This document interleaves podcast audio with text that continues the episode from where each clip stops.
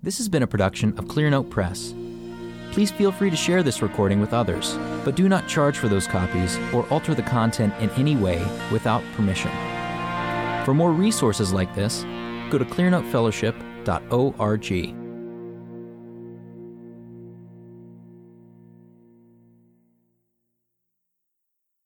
I assume you're here for one of two reasons. Either you are a good, spiritual American evangelical who knows that a session on the Great Commission is going to be the height of advanced spirituality presented at this conference. Or you're a good spiritual masochist who picked your breakout sessions by gauging which one would afflict your guilty conscience the most. now, did I get you? Yes. Yep. All right. We laugh because it's true, right? and we also know that a number of people who aren't here looked at this particular session and had this thought somewhere deep inside on the level of the subconscious, not really articulated. Ugh, not that worn out shtick again. Who wants to be bashed over the head and come out with a guilty conscience again? Followed by a guilty conscience for not going. Now, you should be laughing because I'm, I think that's right. Right? I think that's the way that we think about the Great Commission. It's this thing that's like, you know, the most spiritual Christians are out there fulfilling it, and the rest of us all just are obligated to carry a guilty conscience about it. And if we're spiritual masochists, we come so that we can get kicked in the pants and feel guilty. And, or if we're not spiritual masochists, we just kind of avoid it altogether because who wants that? But either way, we feel guilty. We feel we've somehow failed. now, I want you to know from the outset that this here is not that. Okay? I'm convinced the reason that that's the overwhelming response of American evangelical, uh, evangelical Christians to the Great Commission is because American evangelical Christians have no idea what the Great Commission actually is and is about. And so that also means that I think that you, sitting here in this room with me, very likely have a skewed understanding of the Great Commission and what it means for you to fulfill it or to be a part of fulfilling it. Okay?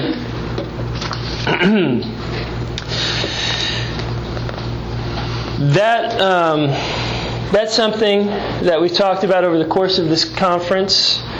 Um, the roots of the problem of our, our lack of understanding of the church and uh, the place of the Great Commission are deep. Uh, they go back to the revivalism of 200 years ago, and most recently they've been seated in the in the parachurch. Uh, as Pastor Bayly talked about last night, parachurch organizations exist to pick up the slack where the church has dropped the ball. Right? So I have a ton of friends in parachurch organizations who are leaders, and every one of them will tell me, I've had this conversation, I can't tell you how many times I've had this conversation, and Alex is former Campus Crusade? Way former. Way former Campus Crusade, right? And you can you can vouch for me here that if you talk to somebody in, in Campus Crusade or in the parachurch and you talk to them about the importance of the church, what they're going to tell you is, well, if the church was just doing its job, then we wouldn't have to exist. We wouldn't have to be what we are. We wouldn't have to do what we do. the church has failed to reach the world with the gospel, and so what's needed is something more streamlined, something more efficient than the body of Christ. A slick nonprofit organization run by highly motivated individuals who have become specialists. The church just outsources the work of evangelism to trained specialists. It's the way things have worked. And evangelism, I'm sorry, I've been sick and my notes actually are incoherent. I'm um, understanding. I just keep running into sentences that don't make sense. So maybe I should just throw my notes away. But I'm not convinced that I'll be more coherent. Wait, did you need something to drink, like a water or something? I'm okay, thanks. You need a will. You need a will and don't you? no, I don't need that. Those peppermints be clicking around in my mouth the whole time, be more annoying than my frog voice. Maybe afterwards it'd be soothing. Okay. In American evangelicalism, the Great Commission is a racket today. It's an absolute racket. It's what we sell. Because evangelism has been the height of sincere evangelical spirituality for so long, and we all want to feel spiritual. Evangelism, the Great Commission, is what sells. It's what everybody's paying for. So everything's gospel this, gospel that, coalition and togetherness to take advantage, to take advantage of a youth culture that celebrates radical feeling spirituality that makes a difference. I'm going to say that again to take advantage of a youth culture that celebrates radical feeling spirituality that makes a difference, the biggest difference possible. After all, no one wants to waste their life.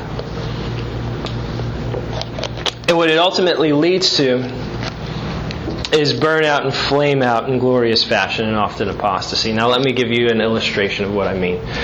Um, I have a bunch of these stories and I could sit here and tell these stories all day, and I'm only 29 years old. But these are my friends from college. Okay.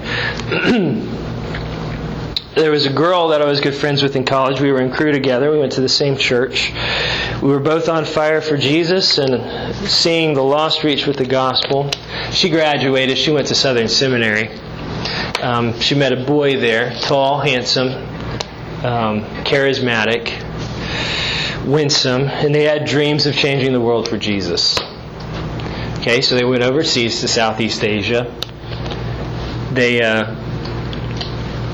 after they got married, of course, they got married. They went overseas to Southeast Asia, and uh, and they did famous work. Um, just a year or two ago, a certain famous preacher stood up at a conference not too far from here and delivered what was supposed to be, or what's supposed to be, um, you know, the mission sermon for the modern era.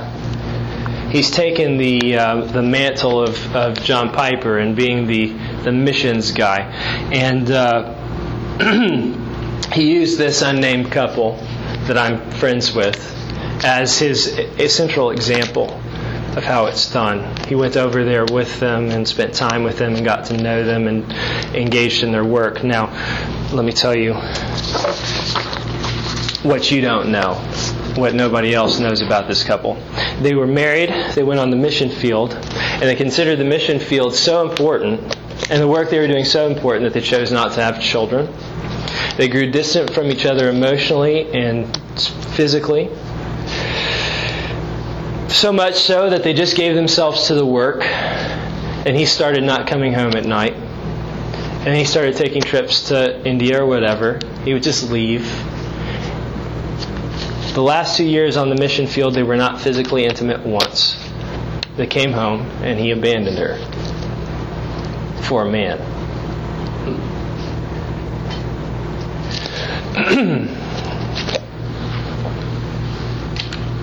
They're now divorced. And she doesn't know what to do with her life. She sent out an email. And the email she sent out was not my marriage is wrecked and I'm having such a hard time, but he stole from me my dream. I can't be on the mission field anymore.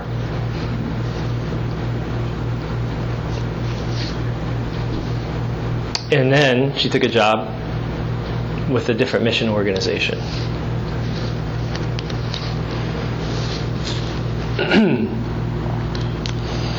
I want you to know that that's typical.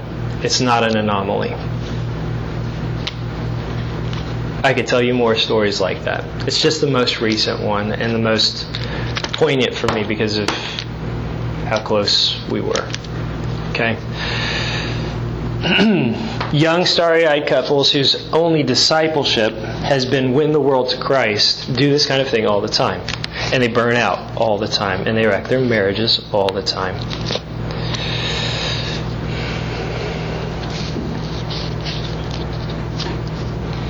What this generation of young people needs is not another preacher filling their heads with visions of glory and greatness and grandeur, ostensibly sold as the glory of God. What this generation needs are mothers and fathers that will show them how to be simple, humble Christians, disciples, basics, how to have a healthy marriage and kids, how to work. Because they've never seen anything like it before. They've never ever seen anything like it before. And so the hubris of thinking that past generations of Christians haven't understood evangelism or the Great Commission is, uh, is overwhelming. Past generations have Christianized the Western world. We've led it into apostasy. We don't need more impoverished American missionaries or evangelists. We need disciples. Disciples. We don't need more young people excited about reaching the lost tribes of South America while taking over there with them their wrecked marriages and wrecked understanding of basic, basic Christianity. We need disciples. Now let's look at what the Great Commission actually says.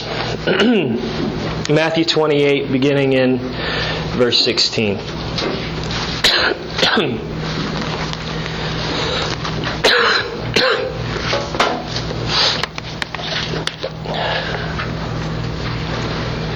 Now the eleven disciples went to Galilee, to the mountain to which Jesus had directed, directed them. And when they saw him, they worshipped him, but some doubted. And Jesus came and said to them, All authority in heaven and on earth has been given to me. Go therefore and make disciples of all nations, baptizing them in the name of the Father and of the Son and of the Holy Spirit, teaching them to observe all that I have commanded you. And behold, I am with you always to the end of the age. Now, let's just work through this uh, passage systematically, very quickly, and see what's actually here. Okay, who is the Great Commission given to? The 11. The eleven. Who are the eleven? The 12 minus 1. The twelve minus one. Man.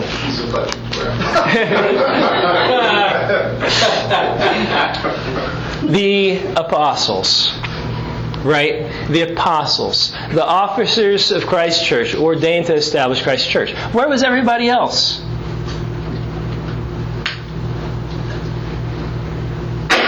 Who did Jesus tell to go make disciples? He told the officers of his church. He told the apostles to go make disciples of all nations. Is that significant in any way? Is it significant that nobody else was there but the 11? Does it matter? Does it matter for how we understand and interpret the Great Commission? Yes, no? Yes. Yes? How? Why does it matter? Well, the disciples were the ones that were the closest following him, so they were the one that had understood his preaching the most. So therefore, mm-hmm. they just the general average Joe is not. You know, there needs to be some guidance or guidelines for the trouble. Okay, so they were closer to Jesus and they knew Jesus' teaching better than everybody else. Um, I don't think that quite gets at it, though. I think that's not wrong, but I think there's more to it than that. matter of authority. Okay. Who has the authority to to, to do it, but not, not only their own authority, but the the blessing of God upon the work that they have been given to do.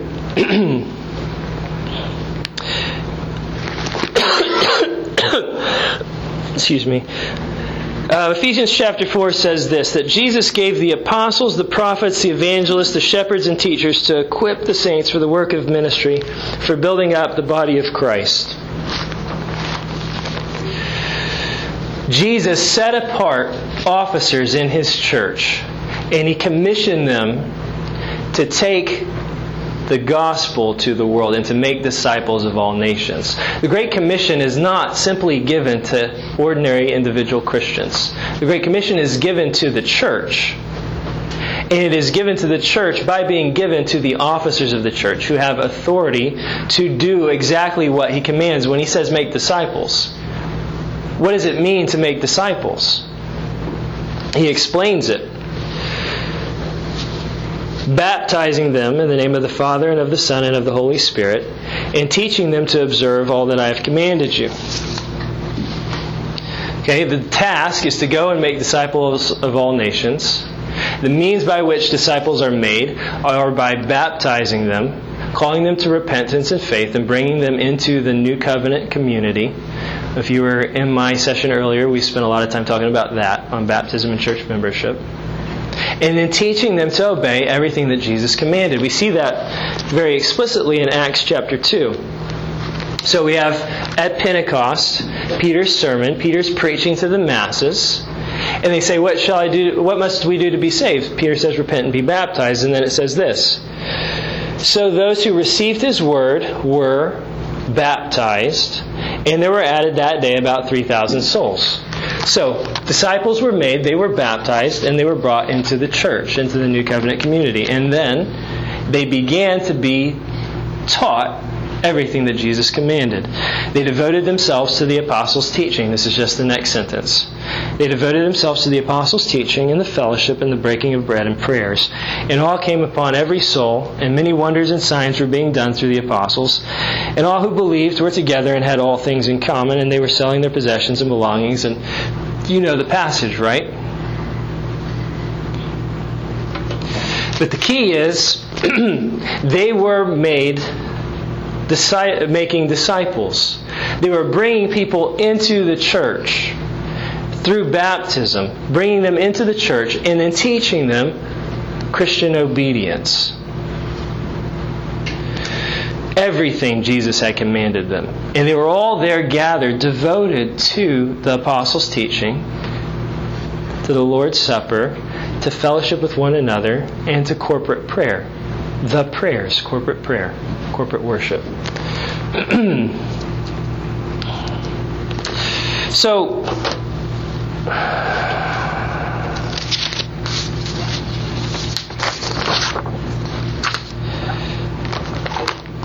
all authority has been given to Jesus. It's a divine mandate.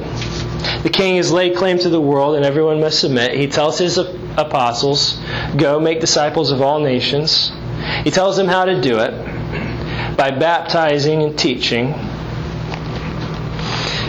and then he tells them, Behold, I am with you always to the end of the age. There's a promise that Jesus will be with us to the end of the age, to the end of the world. This call and this command is all about the long view. It's all about, it's been 2,000 years since the Great Commission was given. Right? It's been a long time. We should have a sense of urgency about fulfilling the Great Commission. There are people who have never heard of the gospel, have never heard of Jesus. but it's been 2,000 years so far, and we're still not very good at it yet. Right? It's been 2,000 years, and we're not very good disciples yet. And the truth of the matter is, we are the ends of the earth. We are the ends of the earth, and what we need is to work on being good disciples. We need to work on being good disciples. The Great Commission is all about the church. It's about the baptized body of Christ in the world living obedient lives, lives and using our spiritual gifts to build one another up. and taking that message to our neighbors and unbelieving friends. But what we can't take to our neighbors and unbelieving friends is an impoverished, truncated gospel.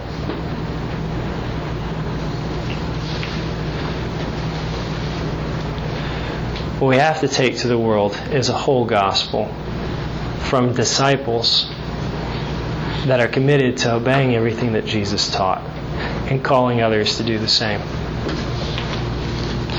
So, how do you fulfill the Great Commission? How do you and I fulfill the Great Commission? How does an ordinary layperson fulfill the Great Commission? It's not by taking a tract and sharing four spiritual laws with somebody and calling it good. It's not the Great Commission. The Great Commission is much, much more than that. How do you the, fulfill the Great Commission? The first thing you must do is be a good disciple. You have to be yourself a good disciple. You have to be baptized and you have to grow in obedience to everything Jesus taught. And you have to be committed to growing in obedience to everything Jesus taught. Second, you have to be a good church member. You have to use your gifts to build the body of Christ.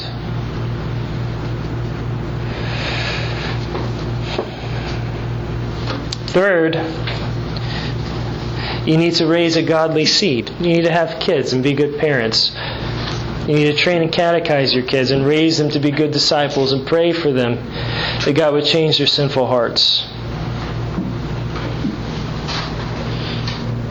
The covenant community, the people of God, have always consisted of believers and their children and those who are being brought in. That's true of Old Testament Israel, and it's true of the church today.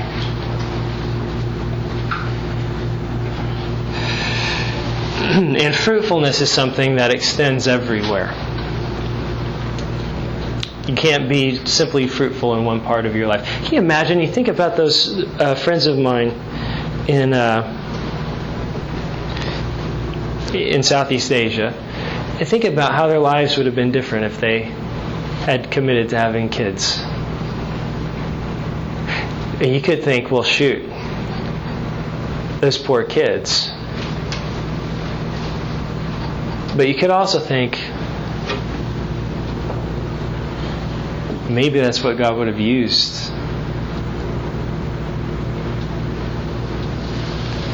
What kind of gospel do you think that they were teaching and preaching?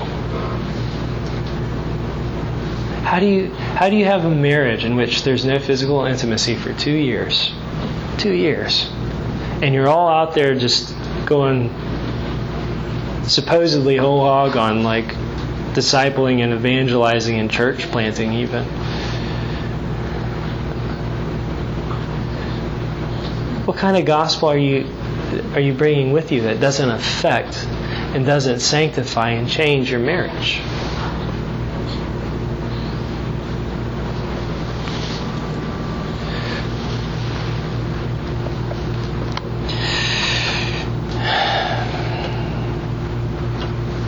We need to confess Christ everywhere. In your vocation, in your suffering, in the public square. You need to confess Christ by being a good worker at your job, by being a good mom at home. You confess Christ in the public square and be a public Christian, public with your faith all the time. You're a disciple of Jesus. And you show hospitality, love your neighbor, care for the weak and the oppressed. But my, my point, and I think the thing that I want to emphasize most, is that the Great Commission is fulfilled by the church and in the context of the church. By church members being and becoming good disciples,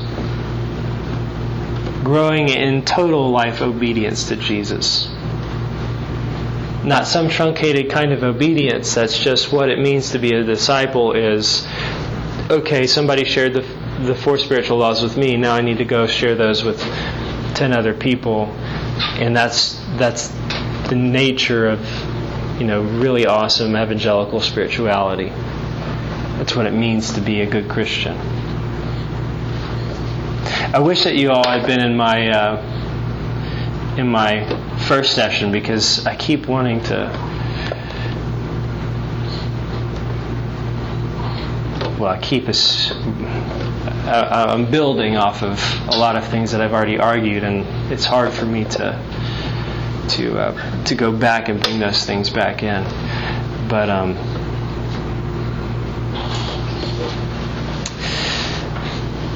one other thing I want to say, though, is that. Um, what I what I don't want you guys to leave here with is while the call of the Great Commission for you is to be a good disciple and to love your neighbors. Um, it's not to circle the wagons. It's not a justification to hide your light under a bushel. Right? And the Sermon on the Mount is everything, or a good place to start if you want to know everything that Jesus commanded. And it begins with don't hide your light under a bushel. But let your good deeds be evident before men that they may see your good deeds and give glory to your Father who's in heaven. But it'll be your good deeds. It'll be your healthy family. It'll be your hard work. It'll be the way that you face suffering. It won't be your really excited, charismatic, passionate, super spiritual, pants on fire, on the edge of the world, you know, aping some podcast that you heard as you It'll be simple, humble obedience that draws people to Christ. It is simple, humble obedience that drew me to Christ. I'm from a broken home. I had never seen a godly family in my life. First godly family I saw was something completely exotic and compelling and attractive. They were showing Christ to me. And nothing had a bigger impact than that on my life. and that's what you want. You just want to be simple, humble, normal Christians who have good families and good homes and children who love the Lord. And you want to love your neighbor and you want to be faithful in whatever work God's called you to do. This has been a production of Clearnote Press. Please feel free to share this recording with others, but do not charge for those copies or alter the content in any way without permission. For more resources like this, go to clearnotefellowship.org.